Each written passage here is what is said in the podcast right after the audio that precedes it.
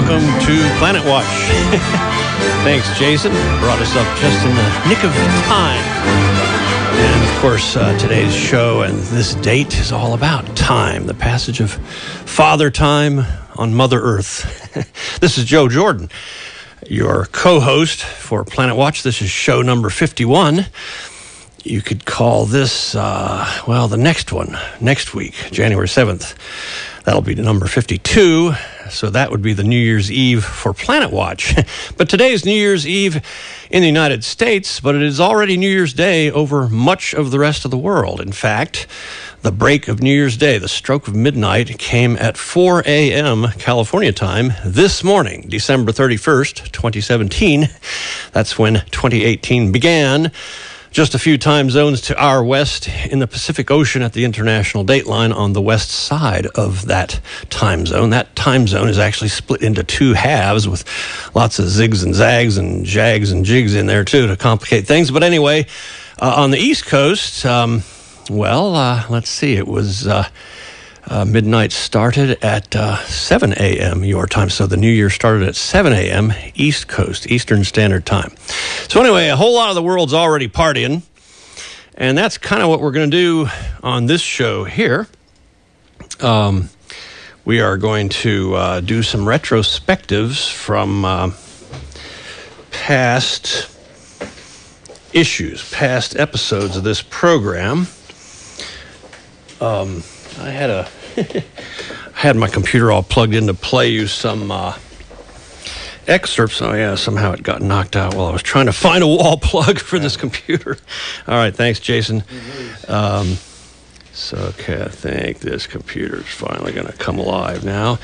And I'm supposedly plugged in so I can play you some of these things. But I got lots of stuff to blab about while we are making all this stuff happen. For some reason, my computer's not coming on. Oh, there it is. It's finally... It doesn't have a battery, or at least not a battery that works, so I have to keep the computer plugged into the wall. Uh, this is modern technology for you. Okay, so um, let us see. The, I'm going to go ahead and... Well, as soon as I... You just heard a whole lot of the Jupiter track of Gustav Holst, great composer, the, the symphony called The Planets. And uh, I'm going to play a little bit more of that because it's going to be the very first time that we played that and that Rachel's voice. Oh, yeah, I was going to mention that everybody else on the Planet Watch team, my uh, illustrious, talented co-host Rachel Goodman is taking a well-deserved vacation. And as you can tell, I'm basically on vacation today, too. We're we're partying on this show here, but we're going to do some serious stuff and some fun stuff. And... um You know, I've actually got that track queued up here if you want me to... Oh, good, good, good, good, good. Thank you, Jason. Kind of and then later, for the I've got eight tracks to play here. So it would be the one that's labeled P W R for Planet Watch Radio underscore N Y E for New Year's New Year's Eve hyphen zero one dot M P three. Nice. So this is going to be the first radio show we ever did back on January fifteenth of this year. So go ahead and fire that away, Jason. I'm going to talk over one section of it just a few seconds after the beginning. Thanks. Okay, let me see if I could uh, get that going right here. Uh, so, yeah, you're listening to Planet Watch on K S C O. Thanks for bearing with us today. Thanks to Jason, as uh, always. Here we go.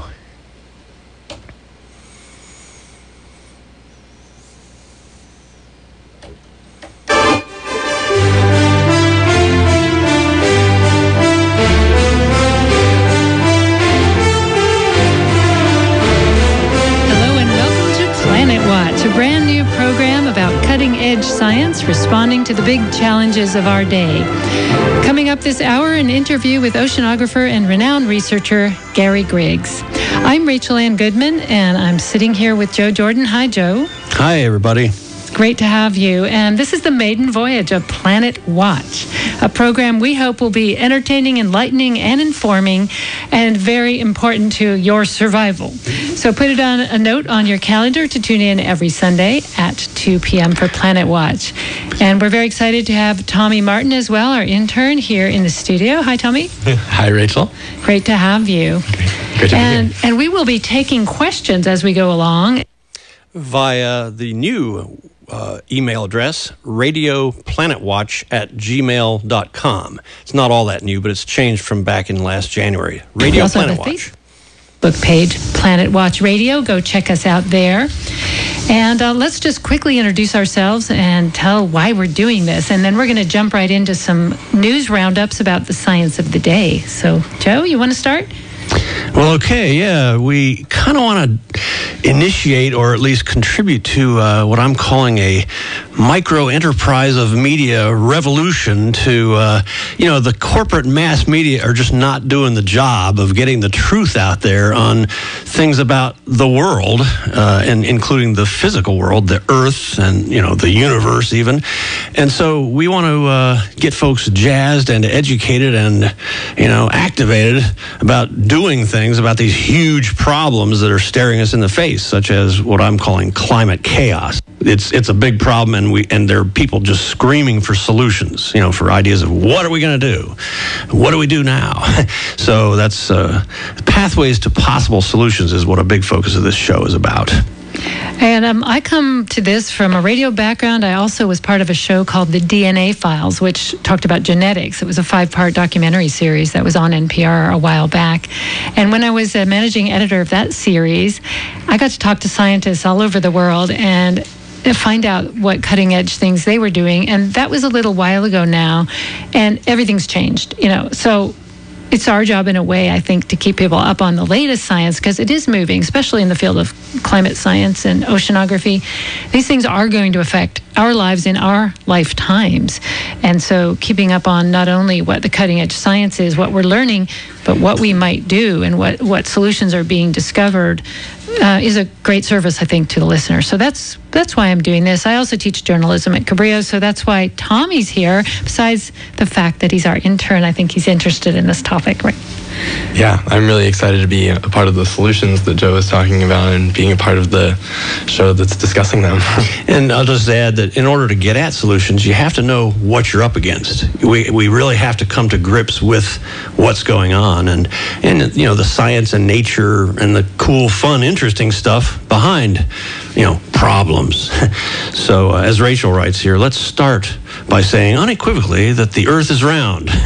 And sorry, so you flat earthers. We're going to be shocking you with some facts during this program, and, and, some and that's cosmic, one of them. And some cosmic relief. We're going to bring in cosmic relief here.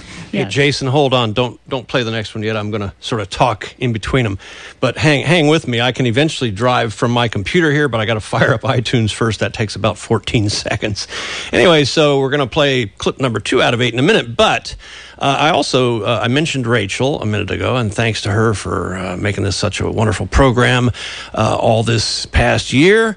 And also to our interns, uh, you heard Tommy there, Tommy Martin. He was our first good old intern uh, student at uh, Cabrillo College of Journalism, one of Rachel's students some of the time. And then uh, somewhat after Tommy came on, we were joined by Caroline King, and she'll be back with us, I trust, sometimes during this next semester. And we've had a couple of other people who are going to be joining us. And one of my uh, illustrious uh, prize physics students at Gavilan College, which is a community college over near the town of Gilroy, kind of famous for garlic. Well, the town, not the college. Uh, Sanaya uh, is uh, helping us out uh, kind of in a mentorship relationship. So thanks to all of you. Hope you are listening either now live or later via archive, which all of you can do, by the way. Uh, we actually have a brand new um, website that's still under construction, but its name is much more intuitive than the old Z as in zebra, Z B S radio dot com. You can still listen to this show live anywhere in the world and get all the archives via that website, Z B S radio dot com. But our new website is Planet Watch Radio dot something, either com or org. Check them both out. Planet Watch Radio, that's much more intuitive. Um, and by the way, as uh, we heard Rachel say there, uh, we have a Facebook page. We've had it pretty much all along, Planet Watch Radio. You can go there, join in, you know, like us, whatever. Um, Rachel mentioned something on that last clip, which I just wanted to Um, Uh, amplify upon. Namely, she mentioned this series, the D N A Files. The D N A Files. There were actually two sets of those over a period of several years. She and I worked together back in two thousand one on the first one. Uh, it was a set of several programs, each an hour long. She was the managing editor for the whole series. And I did a one five-minute introductory piece to a whole hour-long show on the origins of life. It was called something like uh, Life, How to Make a Cosmic Omelet. And I was actually sent with a professional sound recordist to the hot springs in the backcountry of Yellowstone National Park to study these areas of boiling sulfuric acid where life evolved in places like that. Microbes that could stand, withstand extreme heat and acidity. And they're called extremophiles or hypothermo, hyper hyperthermophiles. And anyway, that, that little piece is on the D N A Files um, from two thousand one. If anybody's interested, uh, get in touch with me at radio planet watch at gmail dot com, and I can send you a link. So um, let's see. Now, this next clip... You still with us there, Jason? Let me just introduce it. Our very first guest on that first show that you just heard the first part of was a local world-class luminary, oceanographer, and geologist uh, at the university here, U C Santa Cruz. He runs the Long Marine Lab, Gary Griggs.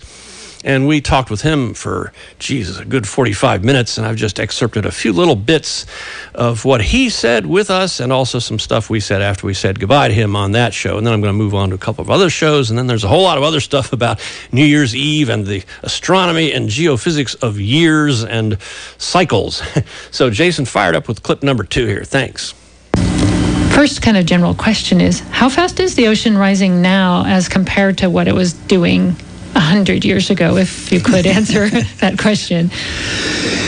That's a really good starting point. And these are things we can measure, so we know pretty well. And the short answer is that it's probably rising about twice as fast as it did in the last century. And and I could start with saying um, the shoreline is one of the most important lines on the planet, in large part because most of the world's people live close to it.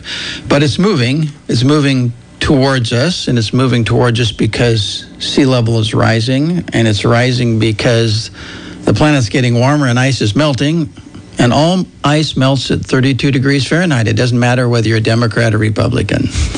The ice is nonpartisan, is what you're saying? Very nonpartisan. It's only responds to one pressure, and that's not the voters. Just thirty-two degrees, that's it. That's physics. So physics doesn't lie. Um, of those contributors, Um, is the ice melting the fastest um, contributor to sea level rise? Historically, over much of the last century, it was believed to be what we call thermal expansion, or as the water heats up, it expands, and that happens in your water heater. But now, more recent measurements suggest uh, that perhaps two-thirds of that increase is due to ice melt. So we've got some... several really large reservoirs of ice that are melting at rates that are sort of unprecedented in recent times. Okay, that was the end of that clip. Um, you know, before I go on to the next one, I want to do a little bit of retrospective just to the, our last show, which was on Christmas Eve. I thought that was a very special show. One thing that would have been super special to do, which I, we just forgot, ran out of time, but Rachel and I had talked about playing this wonderful song by John McCutcheon, Um, that was written about this amazing incident that happened during World War One. I believe it was World War One, where both sides on Christmas Eve came out of their trenches and ventured toward each other and uh, exchanged, you know, pictures of their families back home and spent an evening, you know, in human fellowship in the midst of an intense war. John McCutcheon wrote a beautiful song about that. And at some point, uh, last weekend would have been a good time to play it. Uh, but this reminds me, a uh, prospective of what's coming up here shortly. I actually brought in with me, uh, Jason, maybe later during one of the longer clips here. Um, I have the C D from which we played a little bit last weekend of Rachel's wonderful song, Elk River Blues. And on that same C D is another song that she has written. Not only the lyrics, but also the melody. Uh, it's called uh, Waiting for the Rain, which is actually very appropriate to today's date because, hey, we, here we are at the threshold of a new year, and we, especially in California, where the state is still burning up, and we are so sorry for all the people who have lost loved ones and homes uh, recently and some months ago. But anyway, uh, you know, this state's burning up. The country has lots of weather and climate problems, and we don't know here on the West Coast whether, how much this coming year is going to bring rain. So we are waiting for the rain. So hopefully we will get time at the end of this show. And if not this time, well, maybe next week we'll play you Rachel's song, Waiting for the Rain. But speaking of water and things, the next clip here in our it was from our interview with Gary Griggs. It's the last part I'll play from that show. Starts with a riddle. So, Jason, you ready? Thanks a lot. Well, my students, I ask them this question, and the answers I get are pretty interesting. I say, why is the sky blue? The reason I bring that up here is because the answer I most often get is it's reflecting off the ocean. It's the reflection off the ocean. So uh, we can all think about this a little bit right now, but Gary, what would you say? Well, I say it has to do with how the molecules in the atmosphere reflect, absorb, transmit various wavelengths of light. Scatter the light, yeah. The way I put it is, well, let's see now. Uh, there are days when the ocean isn't blue, it's gray. Uh, well, but you could still say, well, but the sky reflects the ocean too, because on those days the sky is gray.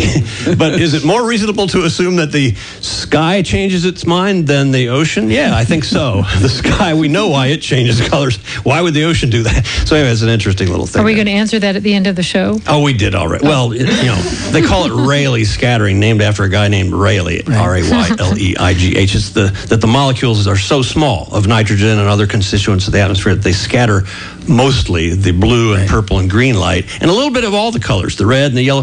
Sky blue is a mixture of all the colors, but mostly the blue shortwave end of the spectrum. Does that explain why your shirt is so incredibly blue? Oh, yeah. It's He's a, wearing a sky blue shirt. It's called a Rayleigh shirt. Yeah. uh, plop an ice cube into oh, a glass on, of water. Geez, and, of course, that's, that's a different clip. We've got to start that one in a minute. That shirt, uh, I think that, just by accident, I think that's the shirt I have on now. It's actually got uh, leaves of a plant whose Latin name is Monstera. I'm not sure what the common name is, but the background is pretty sky blue. Um, I don't know if anybody can see me. I don't know if we're actually on the uh, visual video live yeah, feed now. Oh, okay. All right. Well, here it is. Sky blue, a Rayleigh shirt, as Gary Griggs uh, uh, yclept it. That's a great old word, Y C L E P T. That means named. Look it up. Or if you can. Um, so, okay, I'm going to move. Well, let's see here. Got to uh, back again to last week. We had our wonderful Norwegian friends on during the hour just before Christmas in their time zone. And they told us, uh, I asked them, how do you say Happy New Year? We got the God Jul, G O D J U L for Merry Christmas. But the Happy New Year, um, I'm not sure that all got out right. It's G O D T. And then N Y T T and O R. Now, that's not an O like our O. It's actually an A with a little O on top of it. It's a letter that we don't have in our alphabet, but it's pronounced O R. So, Godt nytt O R. That's Happy New Year in Norwegian. Um, you know, loose ends. You could almost make that another name for this show. Uh, lots of loose ends, which I kind of want to tie up some of uh, here at the end of this year so we can move on next week. So that was one of them. And let's see here. Um, well, I'm just going to give you a little report. I was out riding my bicycle around last night. It's sort of high clouds, but filtered sun here on the West Coast in Santa Cruz today. Last night, I love it when it's like that, when there's a nearly full moon. I was out on my bicycle riding around out in the country, and I, I came up with a new word. I was moon-chanted. Moon-chanted. And tonight, the moon's going to be even fuller. And in fact, tomorrow night, New Year's Day, for much of the world, and in fact, exactly at six twenty-four p.m. California time, that's nine twenty-four p.m. East Coast time, guess what's going to happen? It'll be full moon. It'll be the first full moon of the month, and since it's on the first, guess what? That means there will be another full moon at the end of January. That will be a so-called blue moon, but not only that, it's going to turn red. There's going to be a total eclipse of the super moon. That's a blue moon, a red, white, and blue moon on January thirty-first, but more later on all that. Maybe it's actually January thirtieth. Uh, anyway, you can look it up, but it'll be the second uh, full moon in a month. So uh, tonight and then tomorrow night, uh, look for the dark patterns on the white moon, uh, the frozen lava, they make, well, they make what everybody calls the man in the moon, but even more common cultural imagery in the world is the rabbit in the moon. I call it the bunny in the moon. You can't miss the two ears. It's a left profile of a bunny facing to the left. So check that out. Said that before, but hey, you gotta, you gotta go find that if you haven't yet. So let's see here, Jason. I think it's time for some more tape.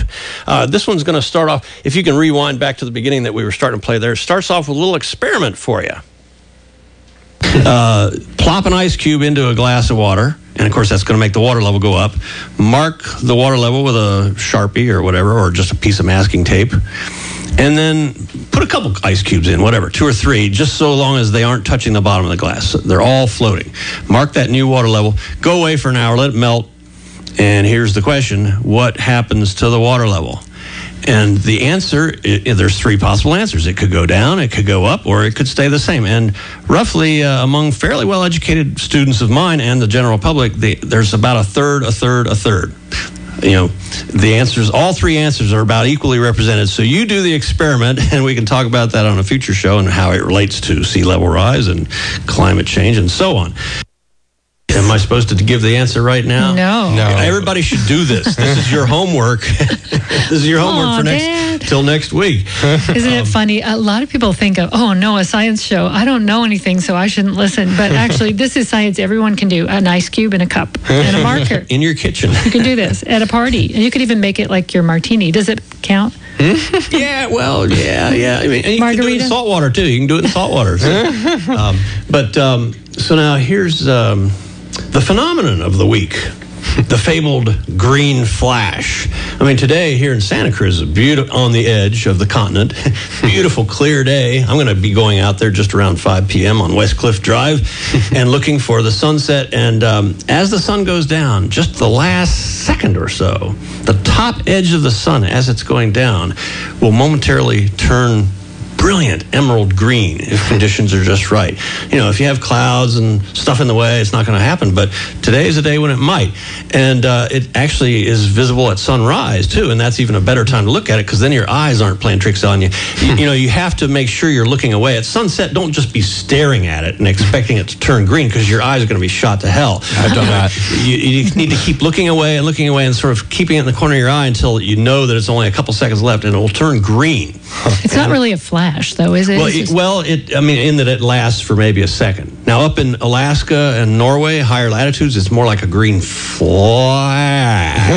because the sun's going down at a more oblique angle to the horizon. Have you seen it, Tommy? Have you ever seen that? I've tried multiple times. Well, you should come out with me on West Cliff Drive. Yeah, I'll have to go with you sometime. People were making fun of me when I was trying to capture it by a camera. They said you can't. But a lot of people think that it's a big flash on the sky. The whole sky lights up green. They think it's a hoax perpetrated by um, scientists in order to get lost. Lots of money. That's what I hear. So we and, and the green for the green. About, I yeah. gotta tell you about the planets. I mean, the name planets comes from the Greek planeti, the wanderers. They were these bright lights in the sky that move around relative to the background stars. Yeah. Okay. So there we go with that one. And um, something else about uh, the moon. uh, you know, this this term supermoon has kind of been coined. I don't know. Recently, the media has gone crazy with it. It's just, here. here's the deal. Our orbit around the sun is not circular. It's slightly elliptical. And in fact, we're coming up on our closest approach to the sun for the whole year. Uh, like January third or fourth, we're at what's called perihelion, closest to the sun, helios, helion. And we're actually about four million miles closer to the sun than we are in early July when we're farthest from the sun. I say, wait a minute, it's it's winter. How can we get close to the sun? Well, for one thing, it's summer in the southern hemisphere. So, you know, the, the distance to the sun for this planet doesn't have much to do with the seasons. It's more a matter of the tilt of our axis and so on. But anyway, so when you have a combination of us being closest to the sun and, which happens once a month, the moon being closest to the Earth. You know, every year the, the Earth has a closest approach to the sun, but every month, every month, the moon is closest to the Earth. That's called perigee, you know, like geography, geologic Earth. So perigee, moon being closest to the Earth. So we have us being closest to the sun and us and the moon being closest to the sun, and the moon, moon is closest to us. Then you get extreme tides. That's what I'm driving at here, folks. The king tides. That's another term that has, I think, kind of only fairly recently been coined. The king tides. The best king tides of the year are upon us. Check your tide tables just the next few days. Like the first and second of January, anywhere in the world that is near oceans, go and observe some amazing highs and lows. And that's because the moon is unusually close to us while we are unusually close to the sun at the same time.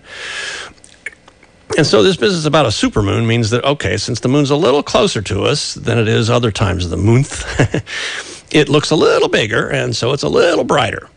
But um, all but probably the most trained, experienced observers, and I can't even say I can really notice this. I mean, you can convince yourself, oh, yeah, it looks really bright tonight. Well, hey, all full moons look pretty bright if you got a nice clear sky.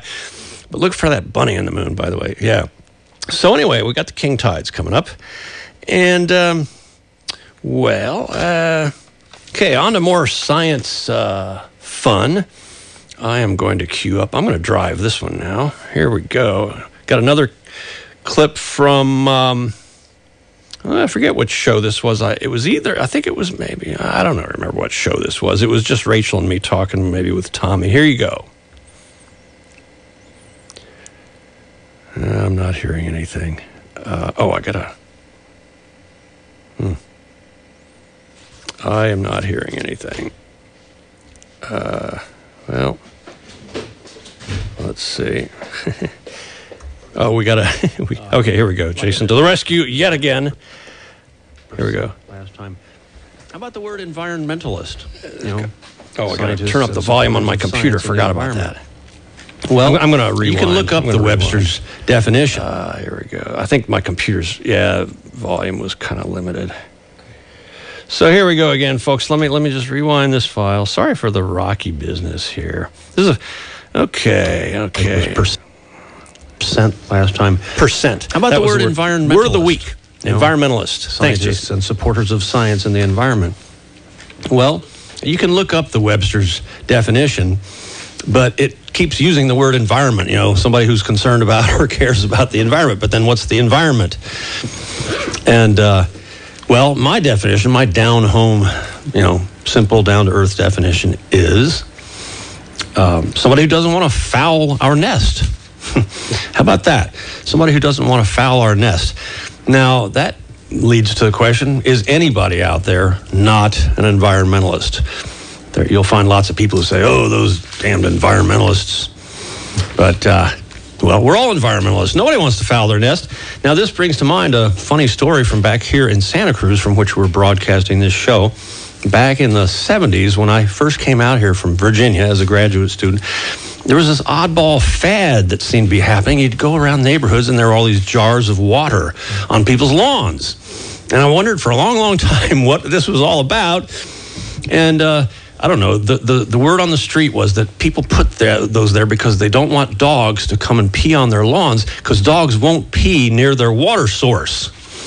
Doesn't really make sense to me. I think dogs are smart enough to not think that a jar of water on somebody's yard is their water source. But anyway, that persisted for, you know, a couple of years. And then now I don't see jars of water sitting on people's lawns anymore. But it's a funny little bit of history. Well, anyway, so we're all environmentalists, so none of us want to foul our nest. So, hey, that brings us together. Okay. Well, that's a big relief. And finally, another perhaps non-scientific, this is a science show, and sometimes we debunk certain things that feel like science to us. And in this case, groundhog. Groundhog Day. Oh, yeah. Oh, yeah. um, is it really true that if a groundhog comes out of his nest and uh, casts a shadow, certain things will be sure to happen in the weather? How does he have that much power, I want to know, and where does that come from, Joe? Well, there's this great quote um, that I just ran across. Uh, what was it? Um, only in America. Wait for where it. Is it? Wait for where it. Is it? Where is it? Ah. No. Wait for it. Should we, should we leave somewhere. The suspense it's till coming. The end of the show? Oh, no, here we are. The tiny print. Only in America do we accept weather predictions from a rodent but deny climate change evidence from scientists. And uh, just to tell you about Groundhog Day, by the way, it's a cross-quarter day. It's a day midway between a solstice and an equinox.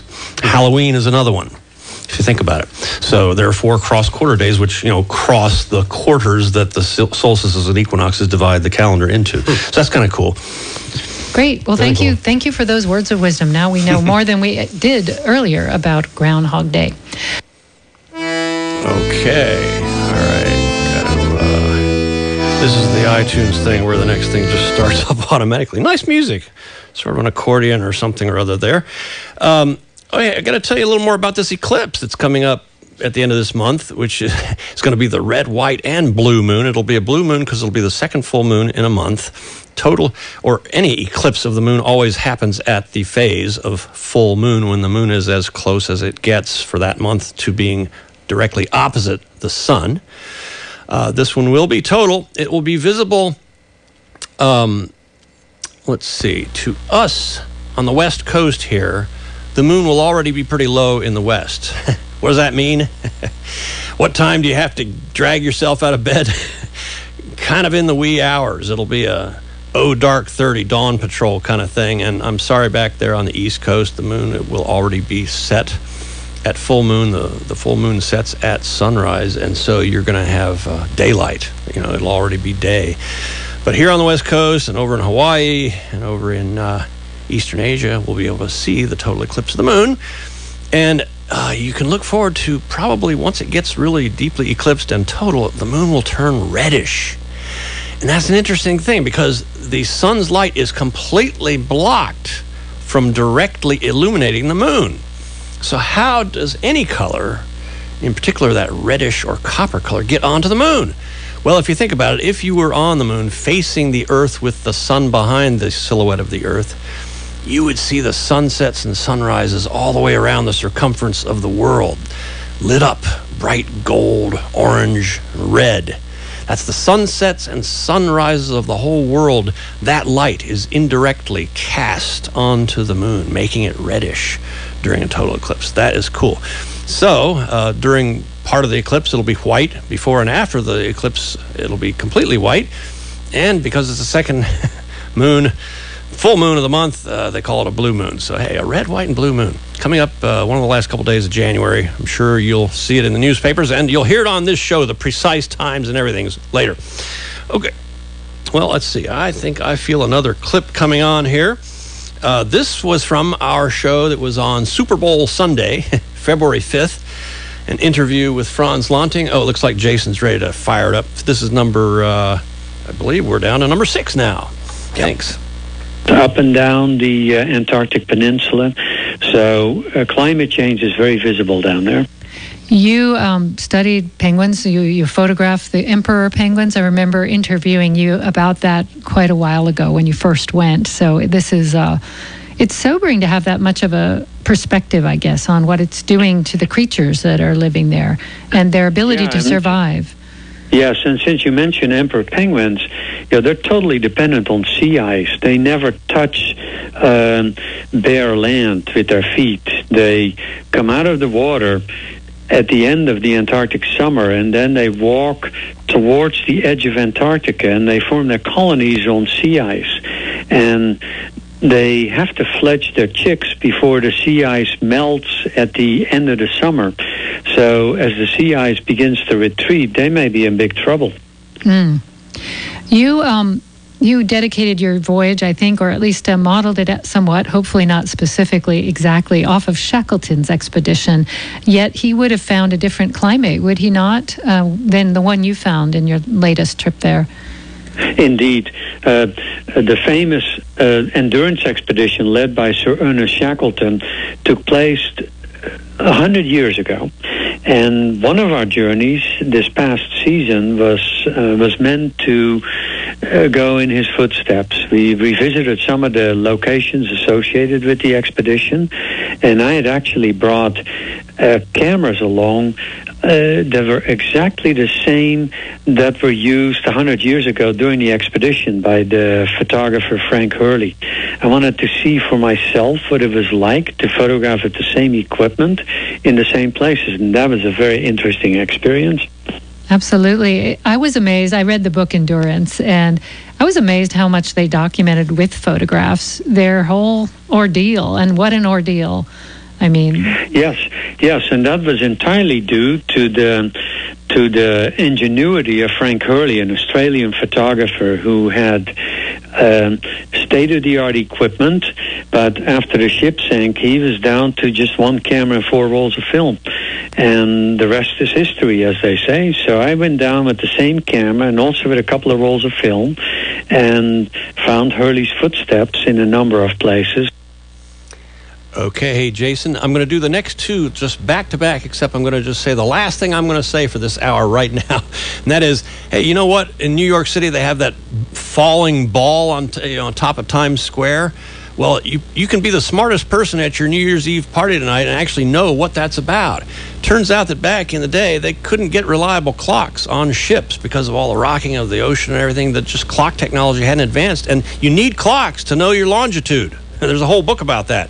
And so ships would every now and then get close to the coast where they knew that there was a tall building or an observatory where which would drop a ball that was visible from miles away at twelve noon exactly. Uh, and this, there were various places in the world where they could do that, and they could temporarily synchronize their seaborne clocks that way. That's what that falling ball in New York City on New Year's Eve was all about, the time ball. Okay, so we're, we're just about out of time, but I got two more clips, and I'm just going to run them back to back here, and we'll see how much we can get of the last one. Thanks, Jason. And a shout out to our wonderful engineer, Jason, back there, who always bails us out of all kinds of last-minute trouble here on these shows. Right, but nothing like the Shackleton expeditions. Right. Troubles, nothing like those. Uh, they make everything seem easy compared to what they went through. So some more um, stories from up there. I'd love to hear um, how you get up there. You know, what is your vehicle of choice to get through the ice? And And isn't it still quite dangerous, even though we imagine that it being ice-free certain parts of the year? There's certainly incredibly inclement weather. Tell us a little bit about what you saw, not just through your lens, but through your eyes. Well, we started our journey in uh, Patagonia, where we visited um, some remote areas that are uh, in the process of uh, becoming national parks, and that's a very interesting uh, private conservation initiative that's been spearheaded by uh, by an American couple that went down there in the nineteen nineties, uh, Doug and Chris Tompkins, and uh, they've they're making a huge difference down in Patagonia, in Uh, wilderness areas in Chile and Argentina, uh, which will be turned over to the country's national park services so that they can be held in public trust forever and ever. Uh, so we flew down there, and then locally you get around by uh, by vehicle. But in order to get to the Falkland Islands or to South Georgia, there's only one way to go, and uh, that is by ship. Uh, yeah, South Georgia is a very remote Uh, part of the world. Yeah, there is no airstrip there. You cannot fly there. So the only way to get there is by ship, and it takes several days from uh, the southernmost port in the world, Ushuaia, uh, to get there. And the weather is very, very, very stormy because all the storms get pushed through uh, Cape Horn, and so you're facing some rough seas, and that's also what uh, Shackleton was faced with when he had to return from Antarctica to South Georgia. Yes, he did. And um, I remember them calling that the Roaring Forty. I was down in Peninsula Valdez in Argentina, and it yeah. was the, the wind just kind of never stopped blowing. Um, so did you see icebergs? When, how far out did you have to be to start seeing the big, you know, giant ship-sized and continent-sized icebergs that start to show up in some of your photographs? Uh, you need to be south of South Georgia Island to get into the latitudes of the sixties, and when you're uh, getting to the peninsula, you're you're surrounded by ice. Uh, but we also went into the Weddell Sea, which is a little bit to the east of the peninsula, and half of the Weddell Sea is still frozen. But uh, because of climate change, uh, bigger and bigger stretches of open water form in summer. And uh, one of the more spectacular things that we found were the remnants of uh, one of the largest icebergs to ever break off from Antarctica. Uh, scientists refer to it as B fifteen, and that iceberg was the size of the island of Jamaica, or a quarter of the size of the Netherlands, where I'm from originally. That iceberg's now broken apart uh, into what are still spectacularly big tabular icebergs, but uh, it's an indication of things to come. Okay, we got one big long clip left, which is going to take us right up to the end of the show. In fact, it'll probably, we'll just have to tie up more loose ends next week. Uh, but just in introduction to this last one, uh, it's mostly banter between Rachel and me at the end of that show with Tom, uh, with um, Franz Lanting. We have some wonderful, amazing music by Tom Lehrer, and his name got misspelled. It's L E H R E R, Tom Lehrer. Get his stuff anytime. And also, I talk about this big thing that was coming up there on February fifth in this country. Uh, that was the Super Bowl. And, and finally, uh, I don't think anybody can be a potato pan. Tune in now, and you'll find out what the heck I'm talking about. Here we go. Thanks, everybody. Happy New Year. I did get to Patagonia and see five hundred thousand um, small pygmy penguins, and that was enough to last me a lifetime. It was quite an amazing experience. I'm jealous because to travel like that for your work is truly what I always wanted to do, and until yeah. I had a family. I even brought my son there with me to Patagonia one time when he was eight, so he'll remember that for life. The one, the one time I saw penguins was uh, in Tasmania, Australia. They have, I think it's the fairy penguins. They're little miniature ones.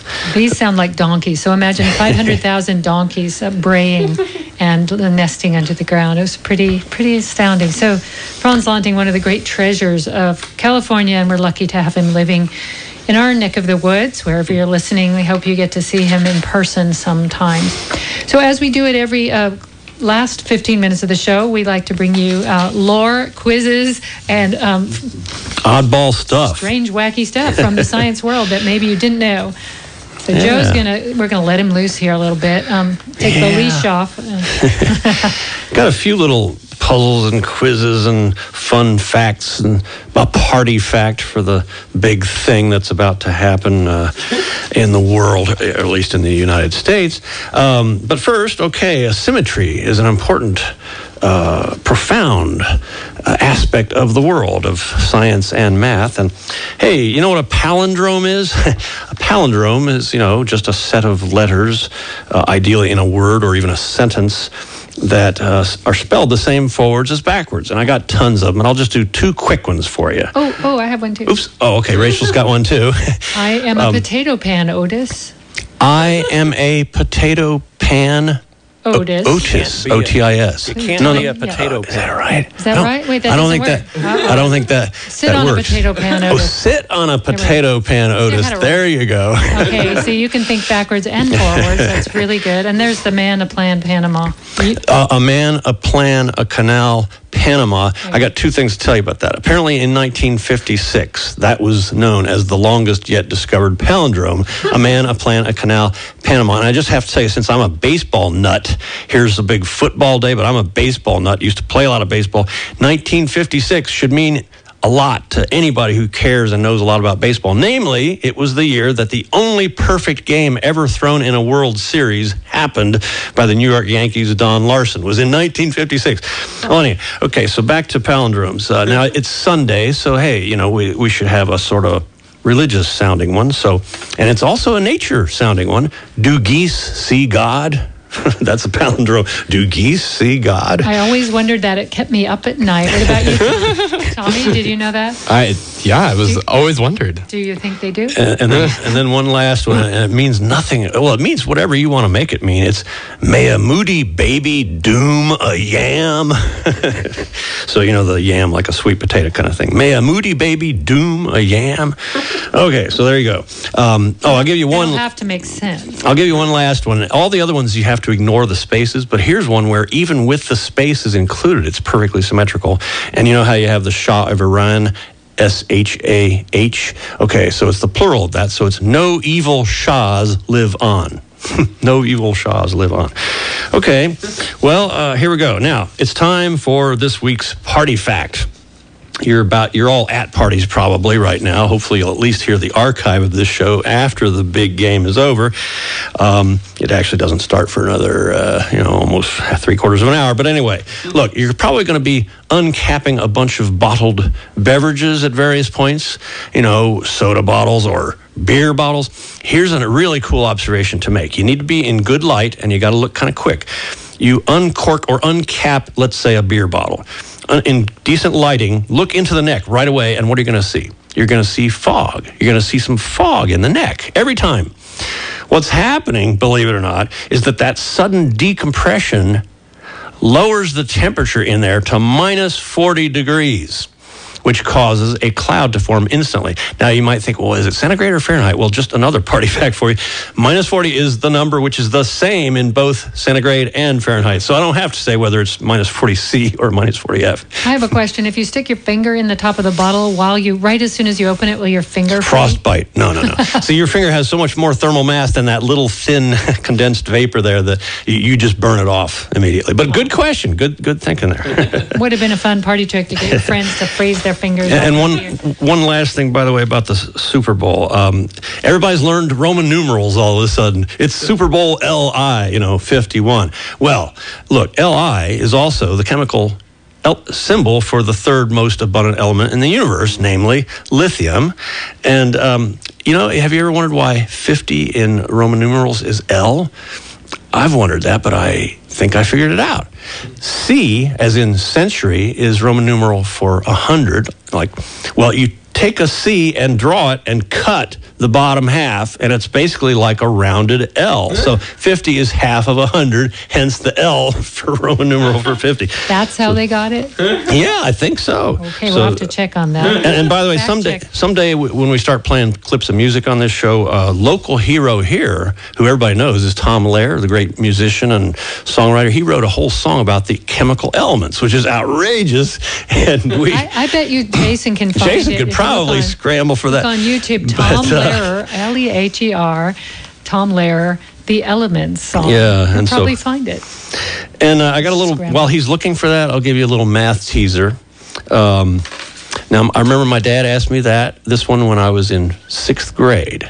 Uh, and in fact, we were driving up Cadillac Mountain in Maine to see a total eclipse of the sun, which leads into another thing here, by the way, shortly.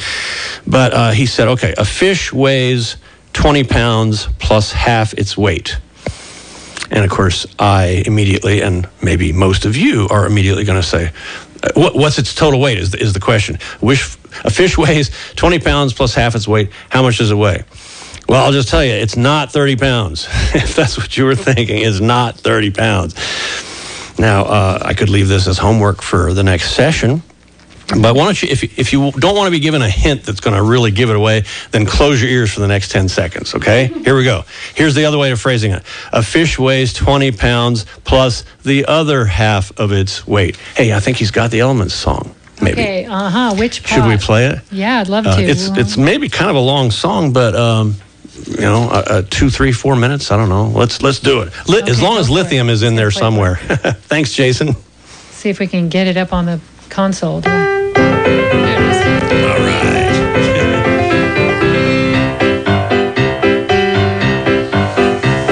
There's antimony, arsenic, aluminum, selenium, and hydrogen, and oxygen, and nitrogen, and rhenium, and nickel, neodymium, neptunium, germanium, and iron, americium, ruthenium, uranium, europium, zirconium, lutetium, vanadium, and lanthanum, and osmium, and astatine, and radium, and gold, and protactinium, and indium, and gallium, and iodine, and thorium, and thulium, and thallium. There's yttrium, ytterbium, actinium, rubidium, and boron, gadolinium, niobium, iridium, and strontium, and silicon, and silver, and samarium, and bismuth, bromine, lithium, beryllium, and barium. He said lithium. He said lithium.